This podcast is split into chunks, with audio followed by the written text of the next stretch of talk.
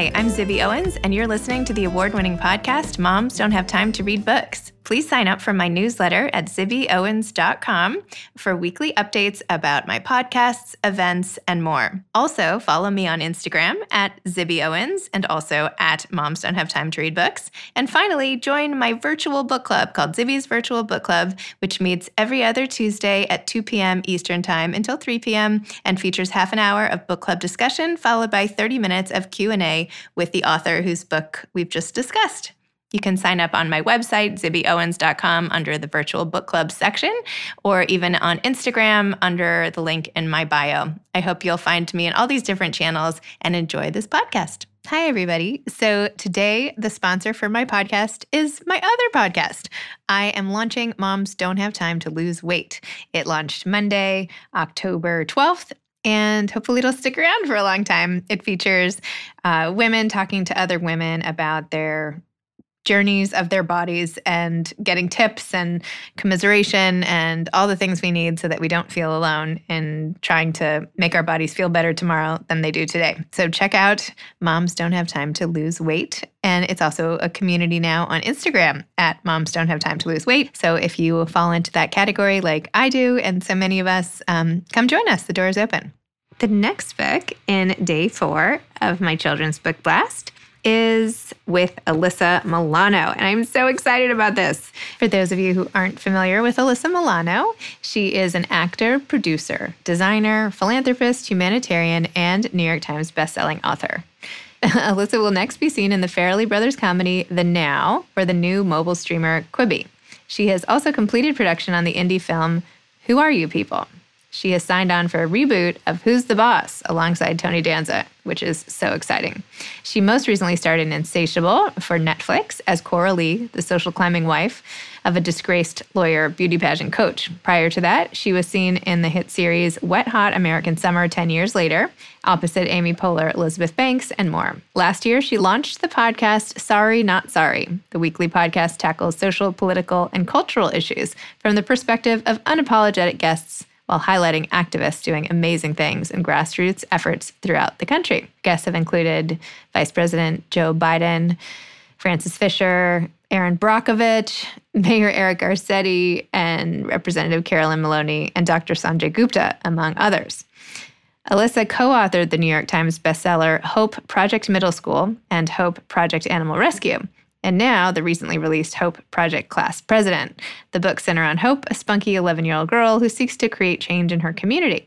She has another book coming in the series in 2021. As an activist, she shines a spotlight on causes that matter to her, for example, the Me Too movement, Time's Up, and more. She is the ACLU's ambassador for reproductive rights.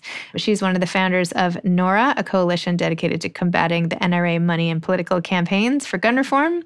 She has been a UNICEF National Ambassador for 15 years, and in 2016, she received their Spirit of Compassion Award for her dedication to their mission. She's lobbied members of Congress for greater rights for immigrants, as well as education reform, and has been on the forefront of efforts to protect health coverage for all Americans.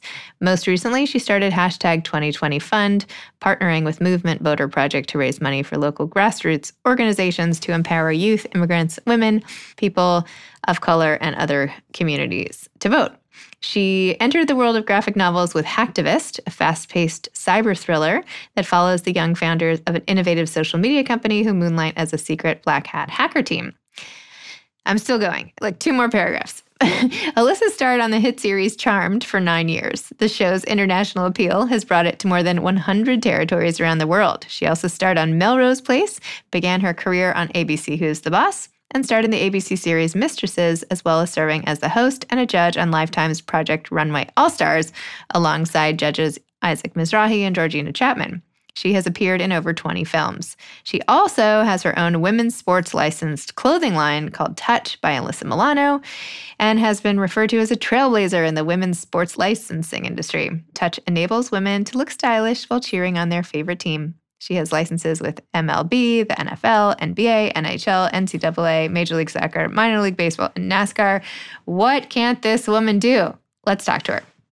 Welcome, Alyssa. Thank you so much for coming on Moms Don't Have Time to Read Books. I'm so excited to be with you. And I totally agree. We don't have time to read books. right? I mean, it's like impossible. but it really is. And it makes me super sad because I love to read. But then again, something to look forward to, right? Once the kids are are big and grown. Exactly. And that's why I do this podcast. So we can get glimpses of different books and hear more about it. And then people will be so convinced that they have to run out and buy the book and find time anyway. So, oh, I love it. Thanks. Speaking of books, your middle grade novel about Hope running for president is so timely given the upcoming election and everything else. Yeah. Your series is fantastic. Tell me about starting the series in general and and then this particular book in it. It's actually a pretty amazing story. I became friends with our illustrator first. His name is Eric Keyes, and he's a brilliant illustrator, but he's also the character designer for The Simpsons. And so I DM'd him once because I was starting my Patriot Not Partisan website, which is a website filled with all essays from both sides of the political spectrum. And I, I asked if he had any you know like political art that he wanted to share and he had this this character that he designed that was like this little girl. She was more like toddler age you know marching and with a bullhorn and and doing really incredible things and i said oh my god who is that and what are you doing with her and he said nothing really you can you know do whatever and i said well can we try to sell a children's book using her and he said, Yes, let's do that. So I created this whole character. He's like, Well, what would her name be? And I said, Hope. Obviously, her name is Hope. And, you know, had this whole story, you know, idea in my in my head. And and we were able to sell the idea to Scholastic as a series. So this is the the one that just came out is book three of four. And I just love this little character so, so much so when she was originally so she was originally a toddler so i was like are we going to do a picture book and i kind of left it up to scholastic to give me some kind of direction because there is no one better in in the children's book you know genre and world as far as publishing.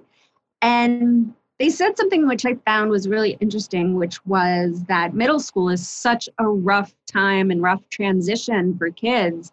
And it's really like this untapped market because not a lot of people are writing books specifically for that age range when there are such specific issues that that age range goes through. And I thought it was a perfect idea because to, to age her up a little bit, because when you look at, you know, I have two kids, I have a nine year old and a six year old, a boy and a girl. And the thing that's, I think, been so interesting in raising them is that they innately have this sense of empathy and compassion and wanting to help and wanting to do good. And I was just always so curious about like, well, when does that go away?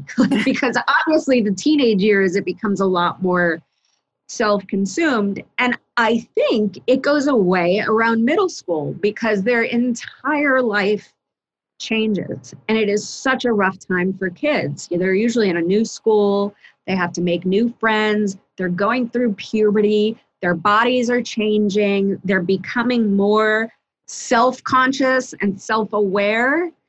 And so the thought was, is like, how can I create this character that combines all the things that children go through in middle school personally, but still cultivates what they naturally have inside of them as far as wanting to be helpful and to do good and to change the world. So that's kind of how Hope was born. And I found this amazing co writer. Her name is Debbie Rigaud, who's just been awesome and fearless and such an incredible partner to have and you know the way i describe her is she wants to change the world but she has to go through middle school first and so the first book was about all about hope finding her voice and using it and that can sometimes be super uncomfortable but a necessity and then the second book hope project animal shelter is about hope becoming a community organizer and raising money to keep her local animal shelter open and it's really cute. The illustrations are amazing. And this one's called Hope Project Class President. And it's basically, you know, we wanted to give kids a real sense of a civic class almost embedded in this this fun story of of hope running for class president. So kids will learn t- terminology like town halls and debates and canvassing and you know things that we are hearing a lot about now when you turn on the news with the election coming up. So it's been a really rewarding rewarding experience one that i am super proud of and and just to have something that I'm able to give my kids and say, you know, this is for you and your friends has been really, really great. That's amazing.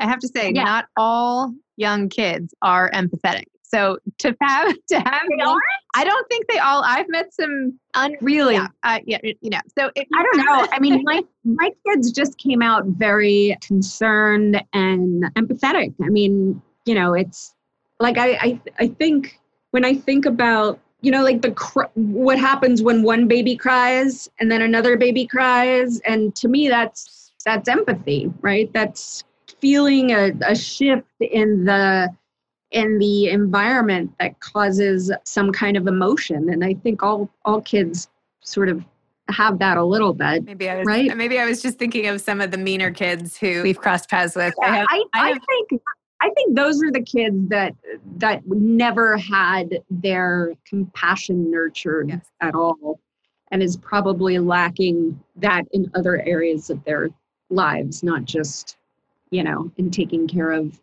other people, but how people are treat them. Totally agree. You're absolutely right.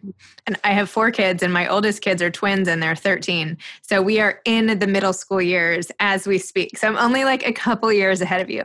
But I have to say that at least in my case, I feel like the empathy doesn't totally go away and nothing happens overnight. But but it is so essential at this time to get books like yours and show leadership and kindness and how you yeah. can help and just get out of your own sort of bubble of worries into the world, which frankly a lot of adults could use as well.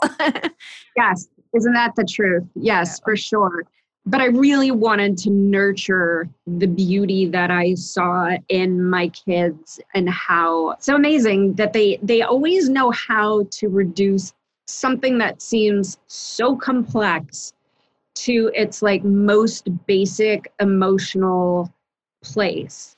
And that goes for political issues too, like the way in which their minds think about the issues has nothing to do with partisanship politics. It has to do with humanity and and being, you know, a good person. And I think that it's very interesting to watch them process what's happening right now. And I think for a lot of parents, it's very interesting to try to figure out how much to tell their children about what's happening and in what way to say it yeah. right? It's all very it's very it's very hard. It is a very sort of loaded time to be a parent and to, uh, yeah it really is. And you have the pandemic and it's you know and not knowing what i mean it's hard enough being a parent and knowing that you're making the right decisions with your kids but then you add the pandemic part on top of it and it's like, I don't know, is, is this going to affect them for the rest of their lives? Are they going to want to wash down packages forever? like, are they going to grow to be neurotic or more neurotic or have worse anxiety than they would have normally had? So it, there's just so much to it. And it, is it bad that I'm keeping them home from school and homeschooling them, even though there are kids in their class? But is it worse if they get sick? I mean, it just feels really big.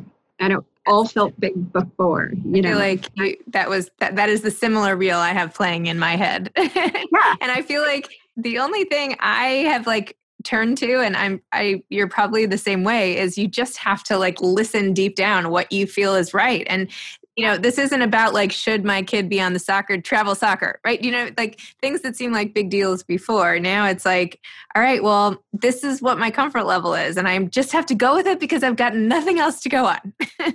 right. And also, I always fall back to, you know, I did not have the easiest childhood being a working child at the age of seven. So I always fall back on like, I was okay. And the only reason why I'm okay now is because I have parents who loved me and who it was so important for them to make me feel safe and loved. And I feel like that's the biggest part of this is as long as we can continue to to allow our children to feel safe and loved, they're going to be okay no matter what. Now that you have kids of your own, do you look back on that period of time any differently than like when you were going through it? Do you think like how was I able to do it? How could I pull it off or any Well, yeah, my son is 9, which was the uh, in one year from my son's age now is the age I when I shot Who's the Boss pilot. And I look at him and I'm like, what in the world? How did I ever I mean, it is really crazy, and that we expect kids to be able to perform for. I mean, I was on that show for eight years, and it was such a big part of my life, but it was hard. It was hard. I was working and going to school and trying to be a good, you know, daughter and friend and sibling, and, you know, definitely a, a thing. Yeah. But my point is just that I think children are incredibly resilient as long as they feel loved and safe. Very true. And I love how you even give role models in the current Hope book of how leadership can change institutions, right? Like Hope, even something as simple as changing the entrance of a building, right? And giving people, making people feel special with a VIP sixth grade, you know, walkway and like all these little things that she did. And even helping her friend and saying, you know what, you be my campaign manager. And just all these things she does to bring everybody together it's great to see it it's great to see a girl doing that honestly. It's just it's just nice to have such a great role model in, in a middle grade book that's all. Well I, I think often we teach our young girls about leadership through historic women or celebrity women.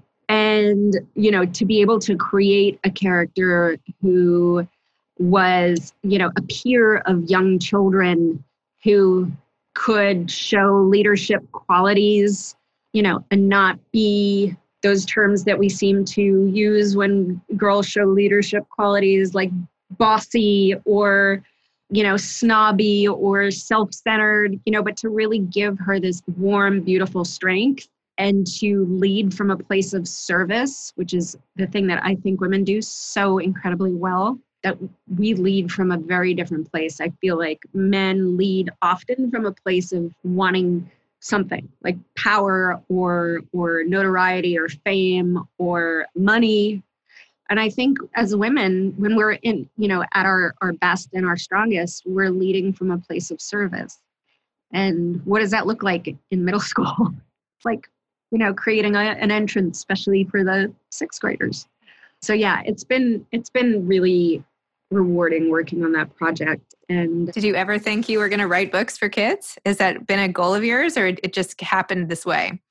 I think once I had my own kids and I saw what was out there and how, you know, there are some beautiful children's books, but there's also some really silly children's books.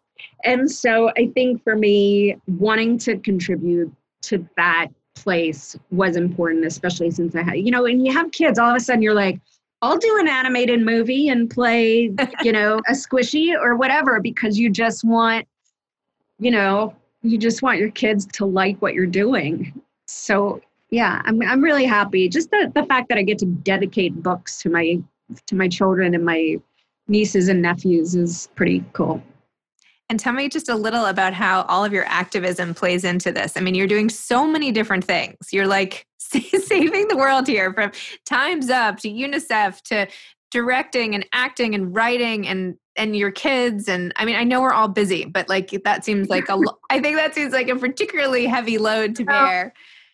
I realize that like that this idea of women having it all is kind of a something that we are made to feel like we we need to do and once i put the pressure off of me for that's when everything kind of fell into place and i realized that there is no such thing as balance. It does not exist.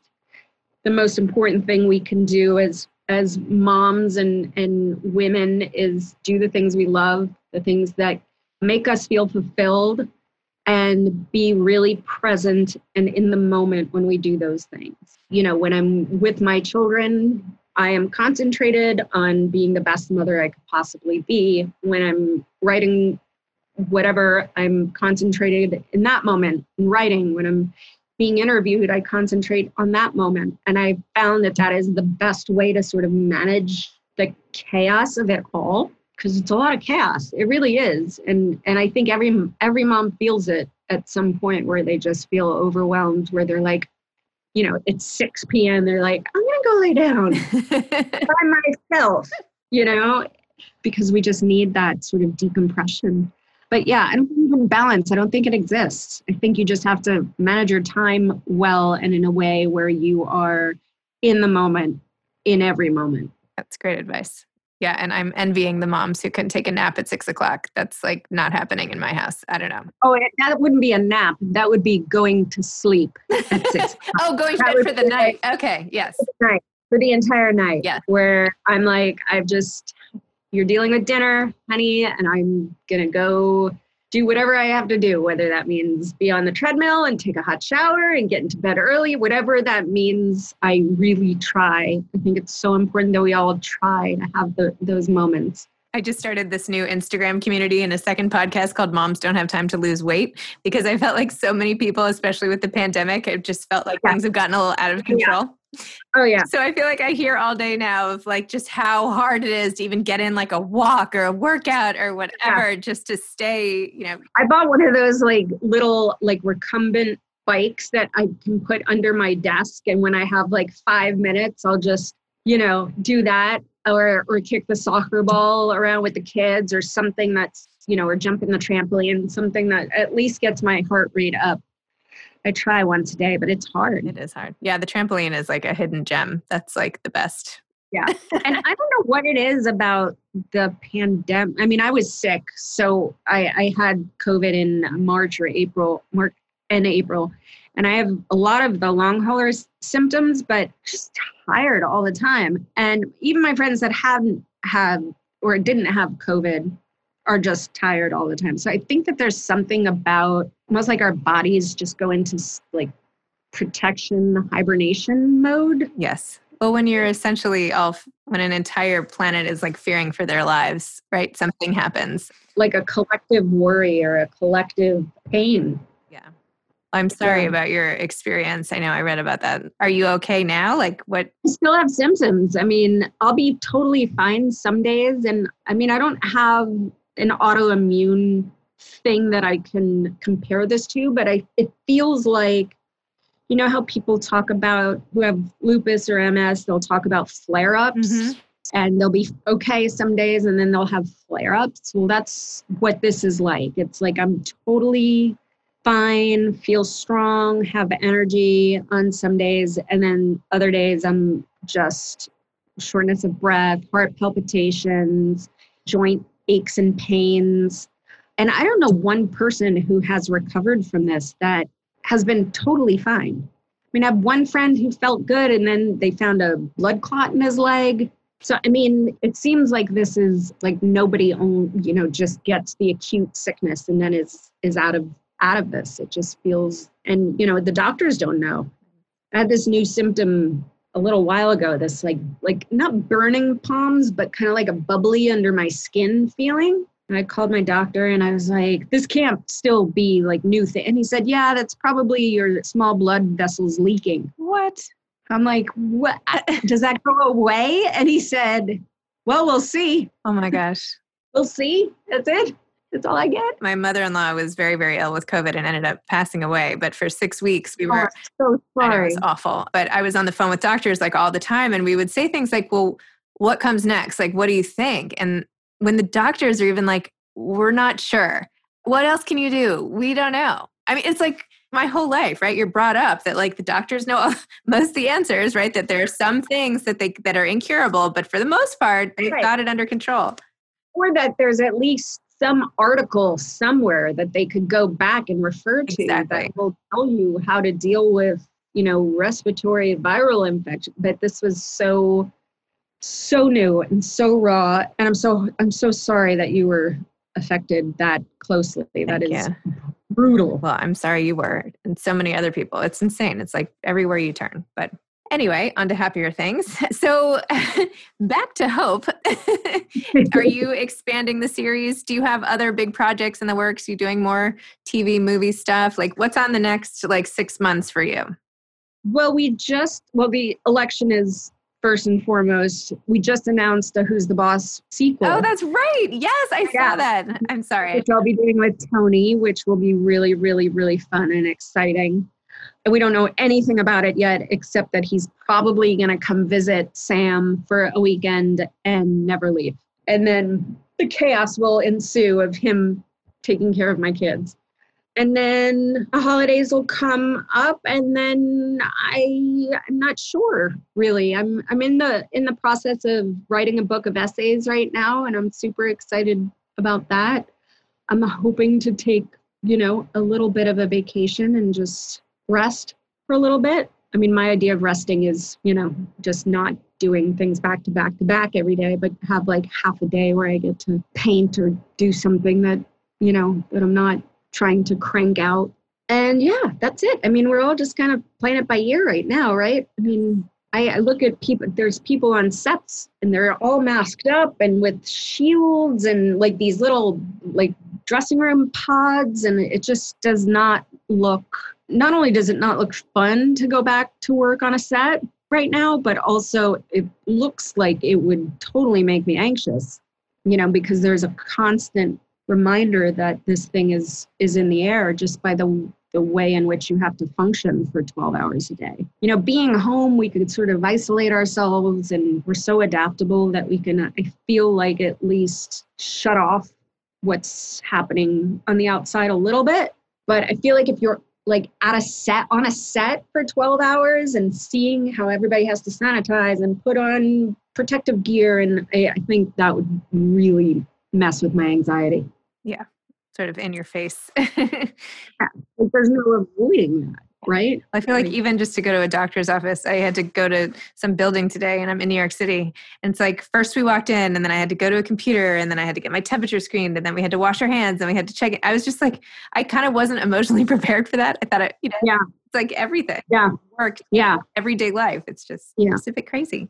So do you have any advice for aspiring authors or just aspiring creative people because you're like an artist in a lot of different ways right from acting to direct i mean what what advice would you have?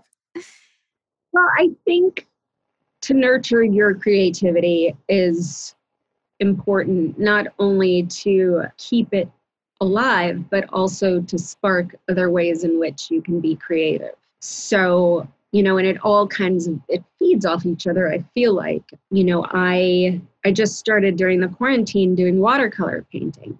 And it's amazing how just sitting down for 20 minutes in the evening and really being mindful and doing something that is so fluid so unforgiving can spark ideas about like an, an essay i want to write or so I really think creativity kind of breeds more creativity. And you don't have to do just that one thing that you think you're creative at, that you can start, you know, something new and it will still feed the thing that you think that you're good at. So yeah, just keep doing it and keep forcing yourself to sit down and have that time to allow that part of your brain to uh, to work because I think at least for me, I know that you know different parts of my brain will will supersede my creativity sometimes, and I have to really sort of slow it down and like try to find that again. And you know, sometimes that means listening to great music. Sometimes it means watching a movie that I love.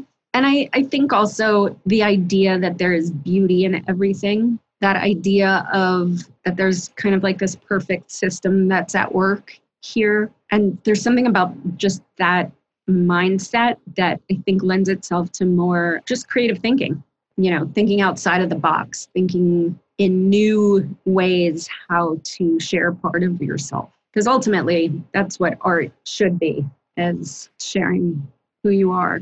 And, you know, hopefully that resonates. and it can resonate in different ways for different people. Very true. Well, thank you. Thanks for sharing this time with me and for using this limited focus time here. of course. Thank you for allowing me a chance to to be on your podcast. Of course. I hope you feel mm. better and that all the thank symptoms you. go away and thank you so much. That your kids keep loving your books. I think that's the coolest. Thank you. Thank you. Be well. Thank you. Bye-bye. Bye. Thanks so much for tuning in to day four of the Children's Book Blast. Hope you'll come back tomorrow for our final day. I hope you enjoyed today's episode. I know I enjoyed recording it. Don't forget to check out my new podcast, Moms Don't Have Time to Lose Weight. Pretty soon, moms won't have time to listen to podcasts. And check out the Instagram community that goes along with it. And if you would like to join, please request to join. It's for anyone who wants to feel body better in their body tomorrow than they do today. And it's a supportive group of like minded souls who just need the community to achieve their goals. Moms don't have time to lose weight. Thanks for listening to this episode of Moms Don't Have Time to Read Books. Don't forget to follow me on Instagram at Zibby Owens and at Moms Don't Have Time to Read Books. Also, sign up for my newsletter at zibbyowens.com and sign up for my virtual book club and meet lots of authors on Zoom every other week. Thanks so much to Steve and Ryan at Texture Sound for the sound editing. And thank you to Morning Moon Productions for providing this fantastic intro and outro music.